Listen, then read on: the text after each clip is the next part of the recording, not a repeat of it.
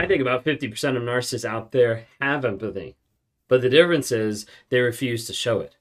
They don't want to be able to show it. They don't want to be able to engage because of what it actually says about them, because of what it actually affects.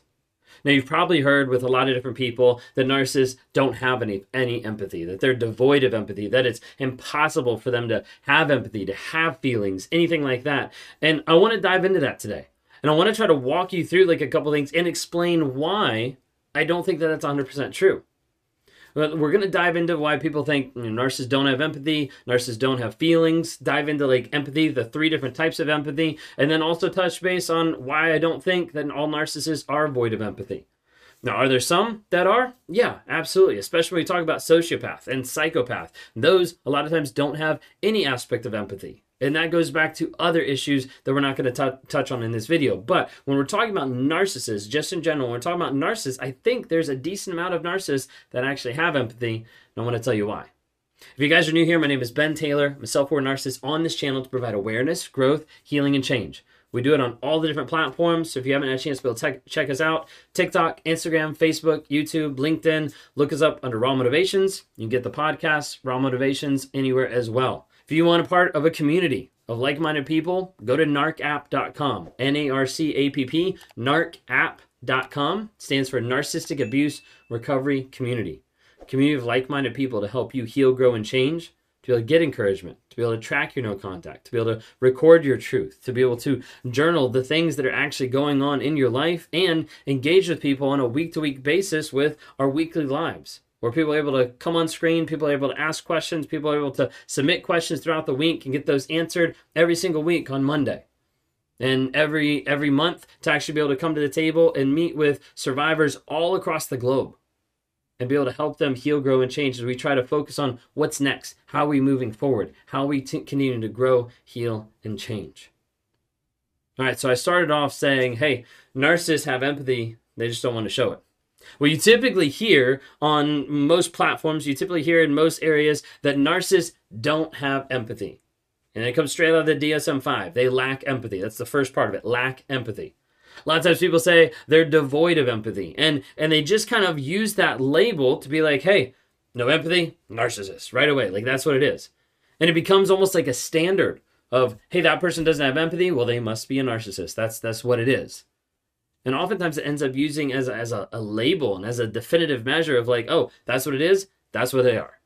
Just like a lot of times people think of like cheating, like, oh, my person cheated on me, they're definitely a narcissist. But cheating isn't even in the DSM 5. Okay, that's not even a part of it. A lot of times it's an outworking, but it's not always a part of it. A lot of times people don't realize that there's other disorders and there's other people out there that struggle with empathy with understanding and being able to appreciate other people's feelings and how those actually work out on a day to day basis. Like, it's not just narcissism that struggles with it. Is it a lot of times a big part of it? Absolutely. And I'm not minimizing that at all. But we need to understand lacking empathy or not having empathy is not the only label that we can put on as far as being narcissistic. Okay? Narcissists, a lot of times you hear they don't have empathy. I don't think that's 100% true. I'm going to explain here in just a minute. Narcissists, a lot of times, people say they don't have feelings.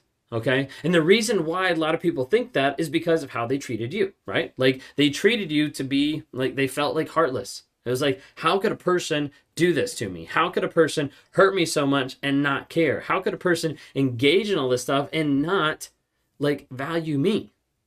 We talked a little bit about value in the video that just came out earlier today. The next day we have a video coming out about how like the narcissist doesn't care about you. Like there's a whole a whole lot of different things going on with it. And I'm not, not going to dive into all that, but that's the the mindset of like wait a second, like they treated me like they were just heartless, like they didn't care. But you have to understand that doesn't mean they're devoid of feelings. Okay, they have feelings, but it also means that they don't care, that they don't have empathy. So it's like two different things that are going on there. Okay? So like they can still have feelings, sadness, anger, frustration. They can still put feelings to those different emotions and you see that work out on a day-to-day basis, but it doesn't mean that they're actually going to care or connect with you about empathy. When we're talking about empathy, like a simple definition is the ability to understand and share the feelings of another. You see, a lot of times a narcissist doesn't want to put themselves in your shoes.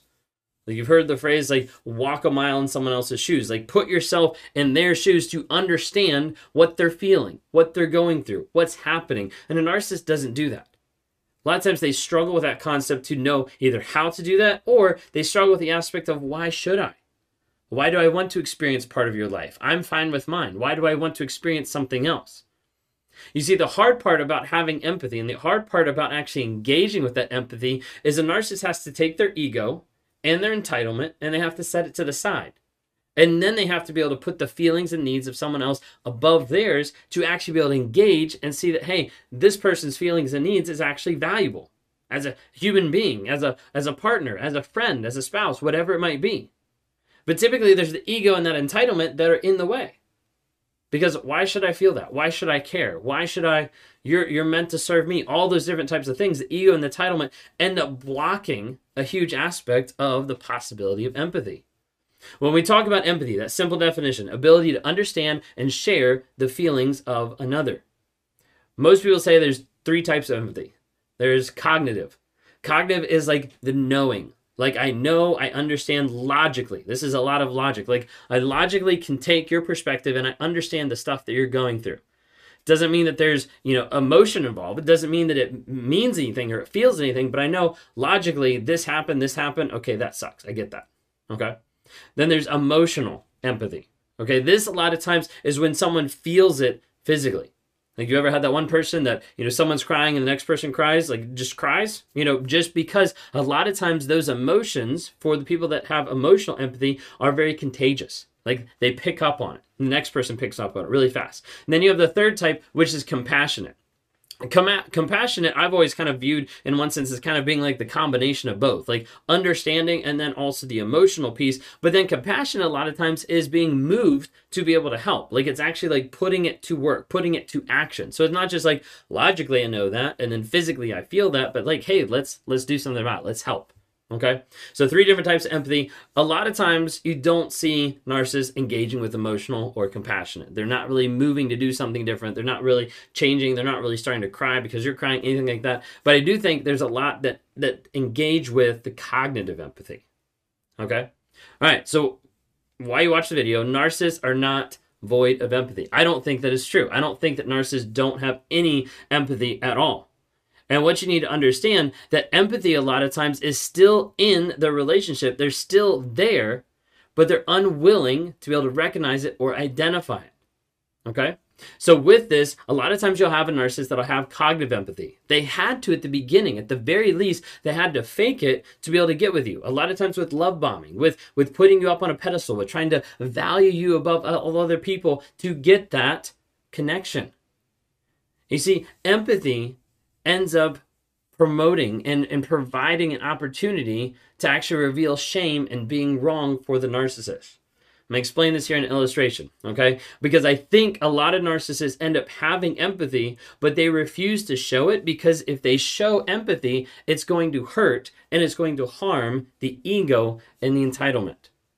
Remember when I said earlier the DSM 5 says narcissists lack empathy?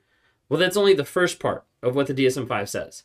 It says narcissists lack empathy, and then it says unwilling to recognize or identify with the feelings and needs of others. The thing that you have to realize there is the unwilling part. Is it shows, hey, there's actually something there. There's actually a problem. There's an issue, or there's something that I could connect with, but I'm willing, unwilling to do that. I'm w- unwilling to recognize that. So I want to walk you through an illustration. Okay, let's say I come home, get an argument with my wife. I'm completely in the wrong. I do everything wrong. Like, I just get upset, all this kind of stuff. And my wife ends up going to the couch, sitting on the couch, and crying. Being upset, really hurt, really crying. And I stand across the living room and I look at her on the couch crying, and there's a thought. There's a thought of I could walk across there and I could sit down, I could apologize, I could give her a hug, I could hold her, I could let her cry, I could show that empathy because she is hurting. The problem is, if I engage with that, if I walk across there and I give her a hug and I apologize, what it does is in that moment, it does two things. It validates her feelings. It validates that she's crying. It validates that she's upset. But then the second thing is it actually validates the validity of why she is crying and why she's upset, and that comes back to me.